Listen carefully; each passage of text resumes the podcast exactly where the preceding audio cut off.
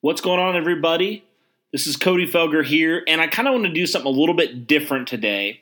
Um, I kind of wanted to look at and make my list, looking back now in the twenty nineteen season, making my list of the top three players who I think overperformed and the top three players who I think underperformed. So to qualify for this, it basically is on expectations. So the expectations that I had, that the national media had, the local media had on some of these players, whether that be low expectations and they exceeded those expectations, which would be overperformed, or whether they had higher expectations that didn't come close to meeting those expectations, um, which would be underperformed. And so that's kind of where I want to start, and that's what I want to do today. And I kind of want to start on a positive note. I always like to be on a positive note, so I want to start with my overperformers. Uh, so guys who came into the season with not a lot of expectations, um, but really uh, did a lot of good things, um, and really proved, proved a lot of the doubters wrong in, in this season in twenty nineteen. And so um, I wanted to start – I'll start with my number three.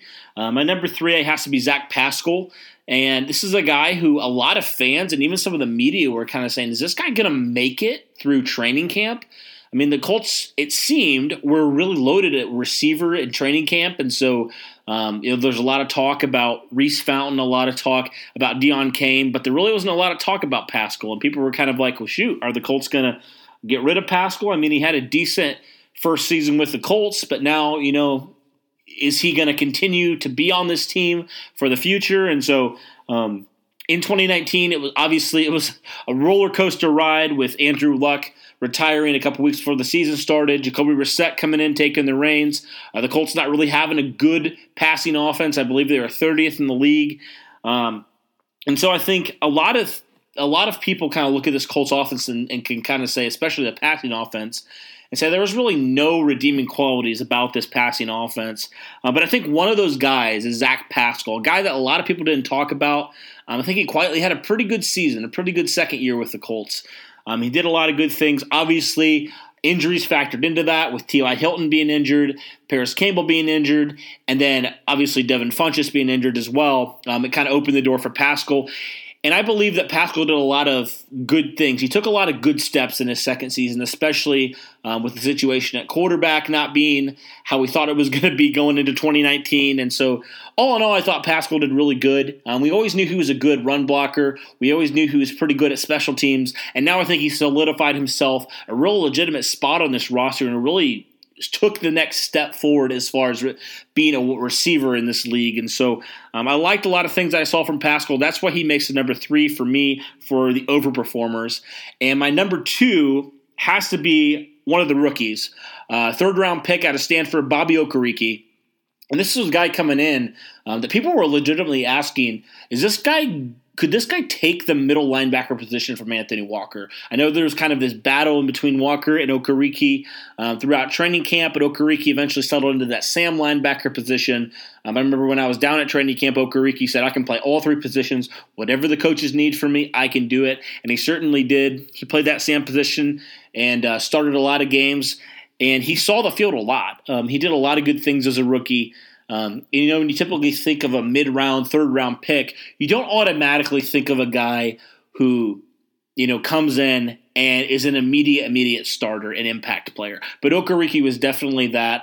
Um, he definitely did a lot of good things, and I think the Colts linebacking corps is in a really good position moving forward. Obviously, with Darius Leonard, who has now you know been an All-Pro for two years, uh, Anthony Walker, who's been solid, and now Okereke. It makes a good trio of linebackers, good young trio of linebackers um, for the near future. And even you know Walker's going to be a free agent very soon. You know, do the Colts decide to let Walker leave and test free agency, and do they potentially see Okereke at that middle linebacker position? That will be seen. But, you know, one thing is for certain, the Colts are in good hands with Darius Leonard and Bobby Okereke, um, as he had a really good rookie season and looks to be a really good linebacker in this league.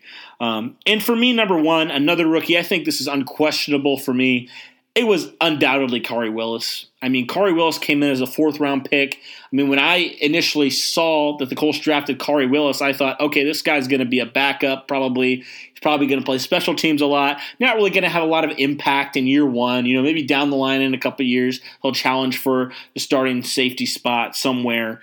Um, But, man, real, he really proved me wrong, and I'm really happy that he did. I mean, Willis came in, and he just really took that strong safety position away from Clayton Gathers and established himself as one of one of the best rookies in the league, one of the best rookie safeties in the league um, coming in year one. And, you know, it looks like the Colts have a, a good pair of, of safeties now with Malik Hooker and now Kari Willis coming in and, and really performing really well, um, especially for where he was drafted. Again, you know, he, like going back to Okereke, when you think of a fourth-round pick, you don't immediately think of a guy that comes in and does what Kari Willis did, but he really did a lot of good things.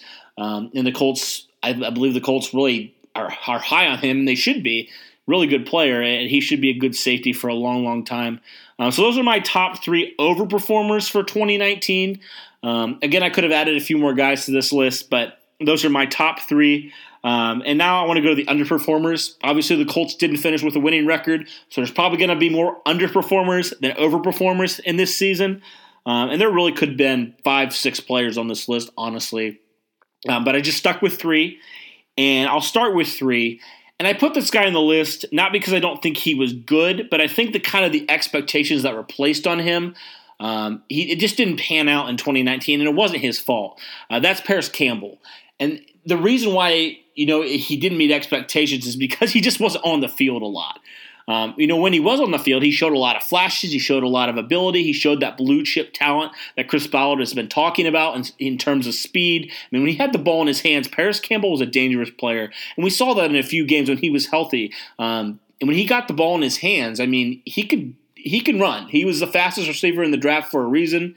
Um, and so the big thing with him is just durability. You know, can he play sixteen games?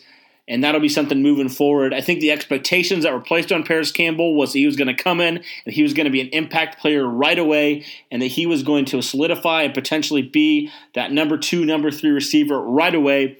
Um, and it just didn't happen in twenty nineteen, and it wasn't really Campbell's fault. It was just a lot of weird injuries that happened in that twenty nineteen season, and so he hopefully he gets his body right. Hopefully he does what he needs to do to avoid injuries in the future, but that's why he makes the number three for me on that list for the underperformers. Um, and the number two for me, and this one really stinks because I'm a big fan of this guy. Ever always was a fan of Quincy Wilson when he was drafted by the Colts in twenty seventeen.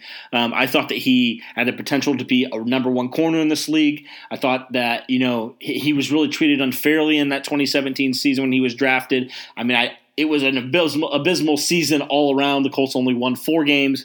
Uh, they were terrible on both sides of the of the ball, and Wilson really wasn't seeing the field. It was so confusing. Like, okay, you don't really have a lot of talent anywhere. Why don't you play your second rounder and give him some reps, some live reps? And so it was really puzzling. Didn't feel like he got a fair shake there. Um, but he comes in in twenty eighteen. It kind of has a rough start to twenty eighteen, and then he starts resurging at the end of the season. Obviously, he credits Mike Mitchell for helping him a lot, and then Mitchell's not brought back by the Colts in twenty nineteen. And, you know, Wilson starts out pretty good. I remember he was battling Rock Ya-Sin for that number three corner position throughout training camp, was really holding his own, looking pretty good. Um, and, and I even remember in that Kansas City game um, when the Colts upset the Chiefs, uh, he, he, he was assigned with guarding the, probably the best tight end in football, Travis Kelce, and he did a phenomenal job on Kelce. And then for whatever reason, he just kind of didn't see the field anymore. And I think Chris Ballard kind of was, he he talked about it um, in his presser at the end of the year. He kind of talked about, well, Wilson doesn't play special teams. So, you know, when some of our guys got back and got healthy, he just didn't see the field. And so I know that his confidence, uh, Wilson's confidence, it seemed, was kind of wavering and stuff like that. Um, that's kind of how his – his three-year career has been with the Colts. It's been up and down and up and down. He's been confident, and then he's not been confident at all. And so something's got to change for Wilson, and Ballard has talked about it. He said he had a really long conversation with Wilson after the season and basically told him this is a big year for you. You got to do some things. You got to step it up. Um, and Wilson knows that, and hopefully he can do whatever he needs to do um, in order to do that. And so, um, you know, based on kind of what I was hoping – what we saw from Quincy Wilson at the end of twenty eighteen, uh, he just didn't live up to those expectations. That's why I have him at number two for me. And for number one, this is undoubtedly for me. This is a guy that I placed high expectations on, and he didn't even come close. He didn't even sniff what I thought he could do, and that's Denico Autry. And it's really unfortunate. And you can go back and listen um, in the summer last year, the summer of twenty nineteen. Um, I was really praising Autry a lot. I mean, he had nine sacks, and I think that I thought that he he could potentially, you know, okay, he had nine sacks. He didn't play all sixteen games. This is the year that Autry could potentially be double digits, you know, all, you know, Pro Bowl type player. And it just didn't work out. I mean, he, he I wouldn't say he had a bad season, but based on the expectations that I had of him, I thought that Denico Autry completely um, was completely underperforming for the Colts. I believe he only had three and a half sacks. And so a far, far cry from where I thought he could have been and where I thought, based on my expectations, he should have been. So he's my number one there. I mean, obviously I could have placed other guys on this list, and I would love to hear your guys' takes on who you would put in the over, overperform or underperform category. Um, but these are kind of my guys. There could be a lot of guys that could be three A, three B on both sides of the coin. But those are just my three guys. So who are some of your guys who you think are overperformers or underperformers? I'd love to hear in the comments section. But that's all for this podcast, guys. I appreciate you as always, and go Colts.